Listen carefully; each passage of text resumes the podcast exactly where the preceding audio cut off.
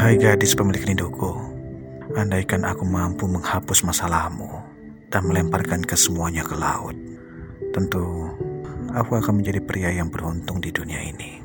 Dan andaikan aku mampu menghiburmu di tengah kekalutanmu, tentu aku akan menjadi pria yang paling bahagia di dunia ini karena telah membuat kembali seorang bidadari tersenyum dengan indah.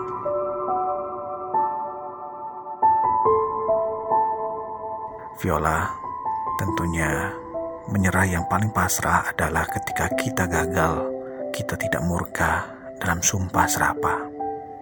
Dan menyerah yang paling ikhlas adalah ketika kita gagal, kita tak kehilangan arah.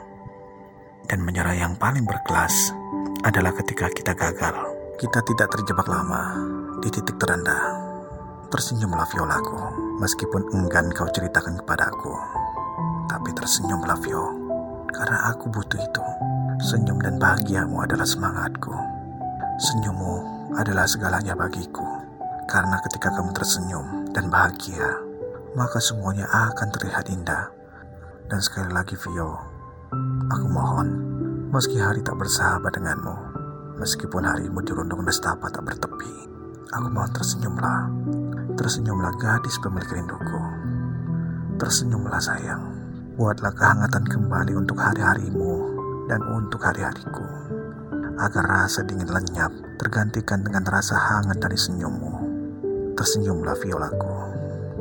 Buat kebahagiaan kembali ke muka bumi ini. Karena senyummu adalah juga bahagiaku. Karena senyumanmu adalah sesuatu yang selalu aku rindu.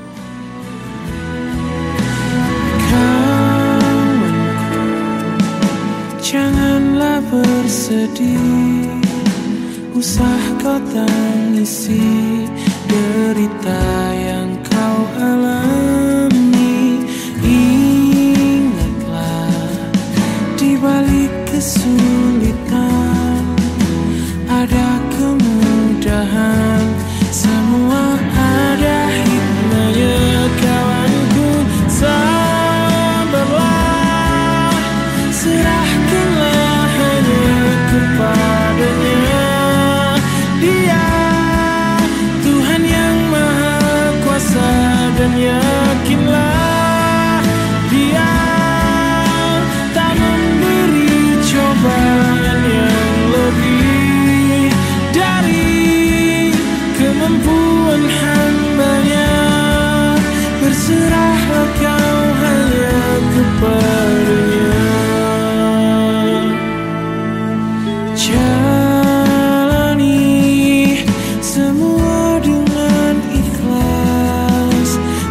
teruslah berdoa.